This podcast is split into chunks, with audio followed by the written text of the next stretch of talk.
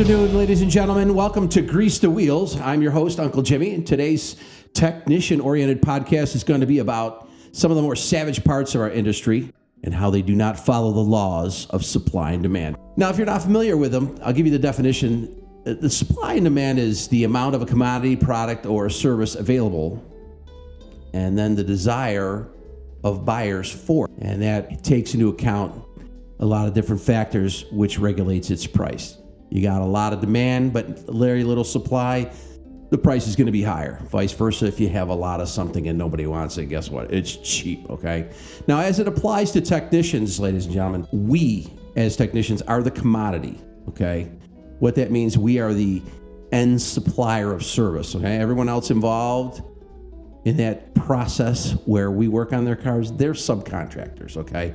Whether they're service advisors or service managers or shop owners, they're not involved with fixing the cars. They're not the end suppliers. And the real product here is that we repair cars. And that's what our customers want. They don't want a service advisor, they don't need a service manager. They need us, and we are the supply because nothing, nothing happens without us.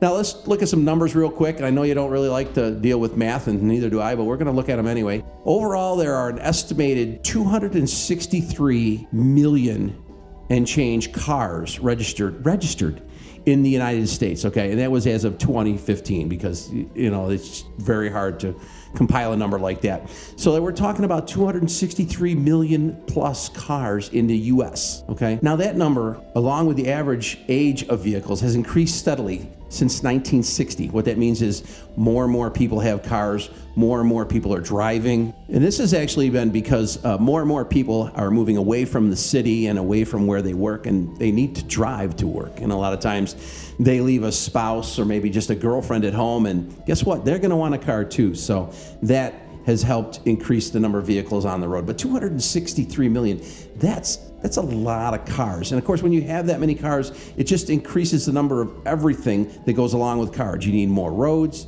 you need more other complementary goods, and of course, you need more guys to fix them. That covers the demand side. Now, on the supply side, as far as we are concerned, there are approximately 750,000 auto technicians working in the United States. That is, of course, according to the U.S. government Bureau of Labor Statistics. Boy, what a bunch of nerds that sounds like, right? But uh, they did a little quick and dirty math, and we figured out that that's about 351 cars for every technician.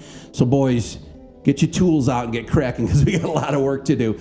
Look, there's just not enough technicians. That's basically what it comes down to. And that really doesn't even account for cars that aren't even on the road. We're talking about like the project that your neighbor has in his garage, or maybe the project that you have in the backyard, or even race cars or restorations or cars that are a body shop, cars that aren't registered. You know, the cars in the impound yard, cars in the junkyard. There's just millions of cars out there, millions of them, and they're all begging for you to come along and make them right. And the people who own them, they're begging for that too.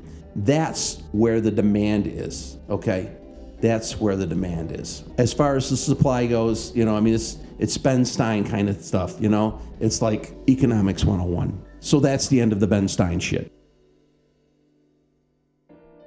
So, needless to say, you and I, the technicians of the world, we are in great demand, and we should be in great demand, and we are actually in great demand because tech schools, you've seen these kids, tech schools are not keeping up. And even when I went to tech school, I saw kids that I knew in my mind they were not going to be working on cars in a couple of years. They're going to have massive student loan debt from being in tech school. Well, not as massive if they got like a liberal arts degree from one of the northeastern colleges, but still they're going to have some debt and they're going to be trying to satisfy that debt by asking people if they want fries with that or if they're, you know, looking for the return desk at Walmart, you know. One of the things that stands in the way of a lot of tech school graduates is that a tech school can't sell a student experience. And that's where we come in, and that's where uh, we should be adequately compensated is for our experience. You know, sometimes you see a car and you don't even have to you don't even have to touch the car. You don't even have to see an RO. You don't even have to go near that car. You know instantly what's wrong with it. That's that's experience. And and boys and girls, you and I, we are not getting paid for that.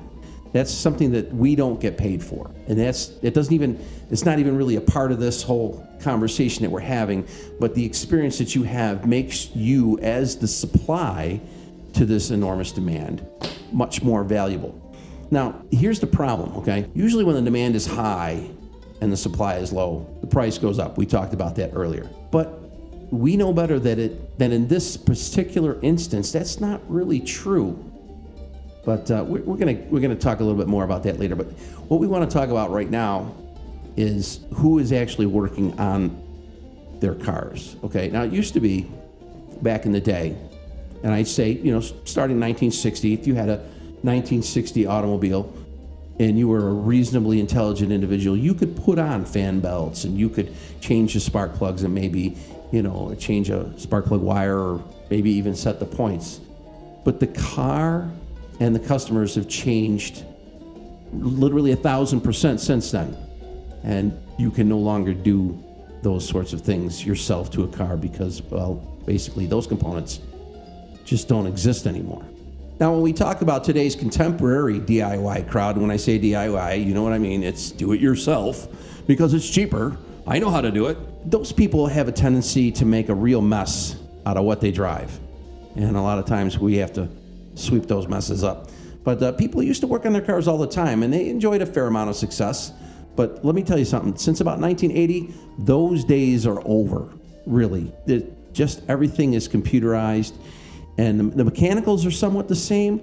But I mean, you don't have kingpins on a brand new BMW. They, they don't have those, okay? The ball joints, have you seen a Zerk fitting in the last 15 years? I saw one the other day, but I was working on a 70s Oldsmobile. So, you know, just everything has changed. But, you know, as, as technically innovative and as advanced as the new automobiles are, it doesn't stop people from trying to work on them themselves. And the auto parts stores in this country, at least the ones where everyone speaks English, are trying to cajole you into working on your car yourself. And this is just because, well, they have the parts and they have the tools, and if you give it the good old college try, they'll uh, they'll sell you all that stuff. And uh, maybe later on, if it doesn't work, or if you put it in wrong, or you've just basically fucked it up, they'll take it back. Maybe I don't know. It's sometimes they don't. Sometimes electrical items get taken home, installed, and then returned because eh, guess what? They didn't fix the problem because they don't know how a code reader really works. This is something that we have to deal with on a, on a regular basis. I get a lot of cars brought in on a flatbed where stuff was done by the owner, and guess what? He did it all fucking wrong. I know that uh, a lot of us have seen the memes and the posts on Facebook sites where somebody put their goddamn brake pads in backwards. I've seen so many that I don't, you know, I just go right by them. I'm like, yep, there's another one. There's another one. If I was to keep count, I'd have to have somebody help me with that because I can't really count that high. So, you know, the auto parts stores, they're trying to stay in business, and, and if they're not selling to commercial accounts, they have to try to sell to you.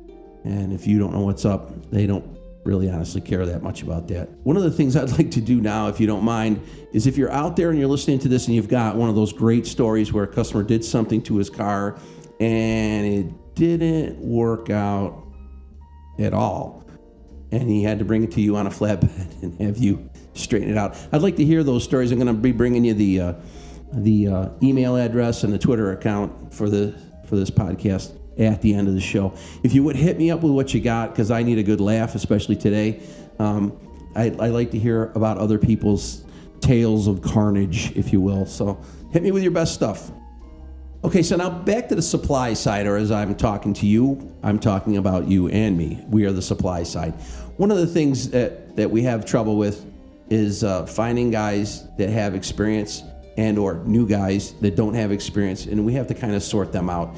Um, what i have found in my experience personally is that uh, new guys have no experience they have no knowledge of how things really work and they've been built up and told how thing how much money they should be paid you know if they were any good at all in tech school.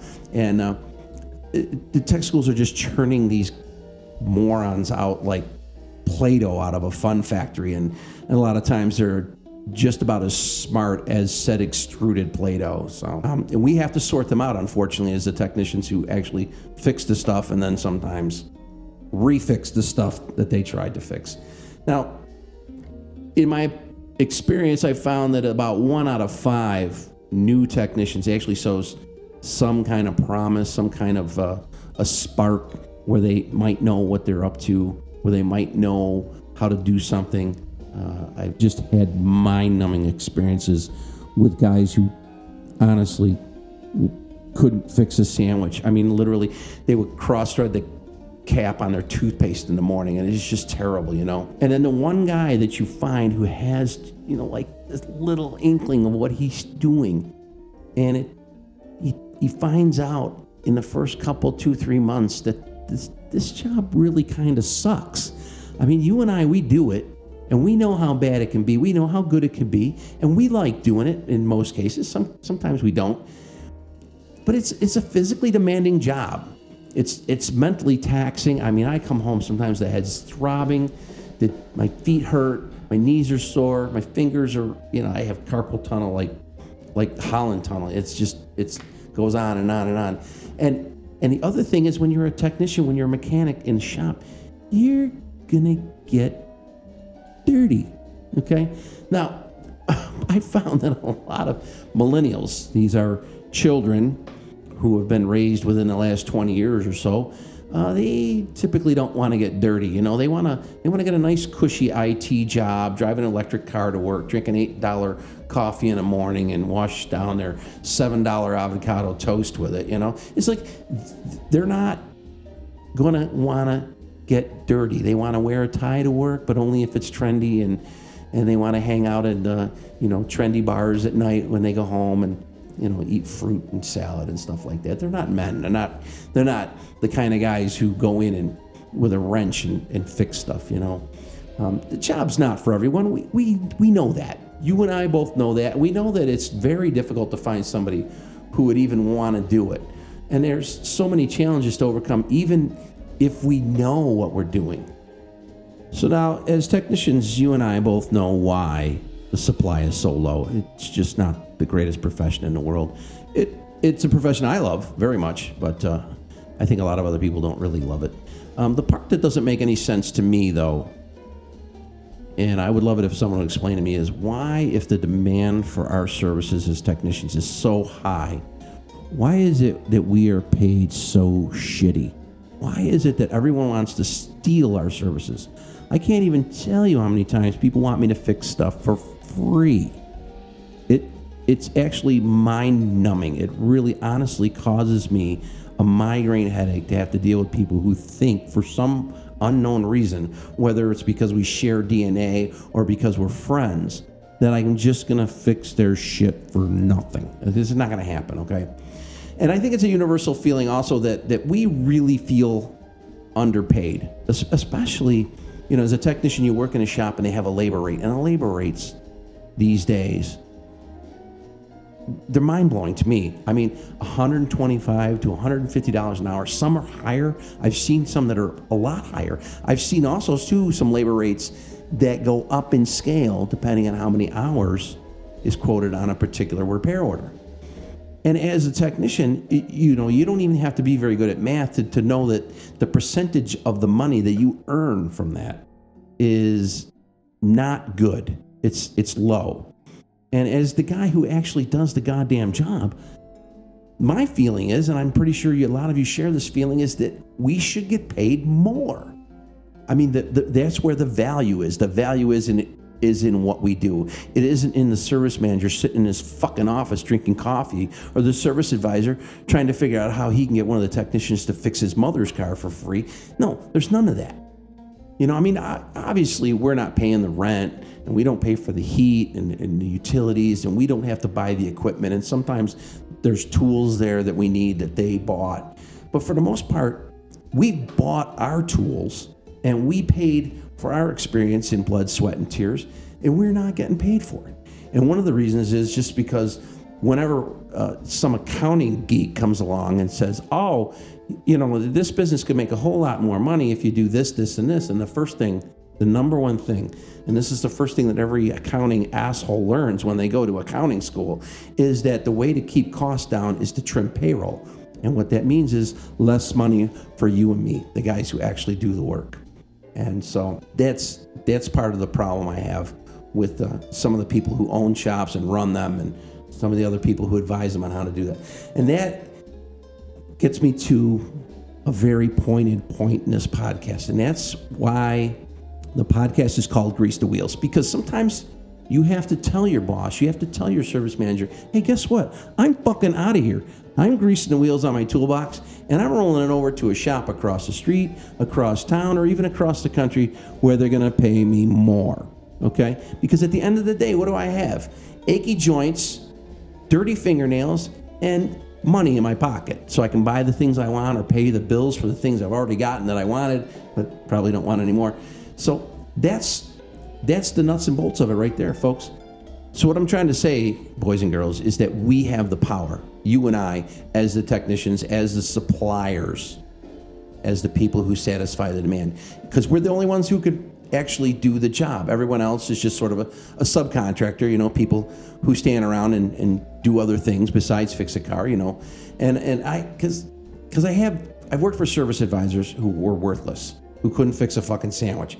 And I've had shop owners and shop managers who are just basically mouth breathing morons. These guys can't do anything. How they get their jobs is beyond me. A lot of times I find that uh, service managers and and and even general managers typically have the last the same last name as the people who own the building. So there's that, you know. But on on the flip side, I've also worked with some some service managers and advisors who are really really good. Really, two reallys. I, I let's let's not get carried away. Okay, they're really good. There's just one really in there. Okay. Most of the time, uh, the service managers I work for, and this seems to be, I'm in like I'm in like five in a row, that are so brutally inept that there's literally no situation that they can't make worse. And uh, but that's that's actually a, a, story and a and a subject for a, a future podcast. Okay, now uh, I wanted to talk to you about a way to get around who gets paid for what you do, and that's a brand new sponsor of ours called Surf French. Now these guys are freaking awesome. Okay, they have figured out how to make sure the right people, you and me, get paid for fixing the cars. What they did is they came up with a web app where people post what they've got wrong with their car, and then you, as a technician, you go in and you just bid on it. They select you, you go over to the house, you figure out what's wrong, you give them an estimate, Booyah. You fix it, guess who gets paid? That would be you. Nobody else. You don't have some monkey in the parts department with his hand in your pocket. You don't have a service advisor who's going to stand around drinking coffee asking you why you haven't done it faster. No, it's all you. And it's going to work great, okay? Because I talk to these guys and they don't even charge for this service because they are communists or something like that. No, really, seriously, uh, they make money when we buy parts through their advertisers, and that's cool, just as long as we don't have to pay. Okay, so now I would like to wrap up this podcast and just remind you that you, as the technicians, are very valuable and in very high demand all over this country. Okay, so don't let anybody undervalue you. Don't let anybody undervalue you. Ask your boss for a raise, and when he says no, grease the goddamn wheels and get the hell out of there. Because for every technician, there's five vacant jobs for him. Okay, and you can do better. I know you can. Okay. Now, we really value your input here at Grease the Wheels, okay? What we want to do is we want to hear your input. We want to hear the good. We want to hear the bad. We want to hear the funny. I think we especially want to hear the funny. I, I, I know I do. Um, so hit us up at Grease the Wheels Podcast at gmail.com. That's Grease the Wheels Podcast at gmail.com. Let me know what your opinions are. Let me know if you like it, if you hate it, or you know whatever's on your mind. Go ahead. We're, we're listening. Uh, we're on Twitter as well and Facebook at Grease the Wheels. Couldn't be any simpler than that. Grease the Wheels, of course. As a technician, you know it stands for getting the fuck out of the where you are now and going somewhere else. Maybe even home. Okay. So hit us with your DIY stories where you came in and saved the day like some sort of superhero. Okay and uh, let us know, especially the ones that make us laugh, because that's what we like, okay? And as always, thanks for listening. I'm your Uncle Jimmy signing off for Grease the Wheels.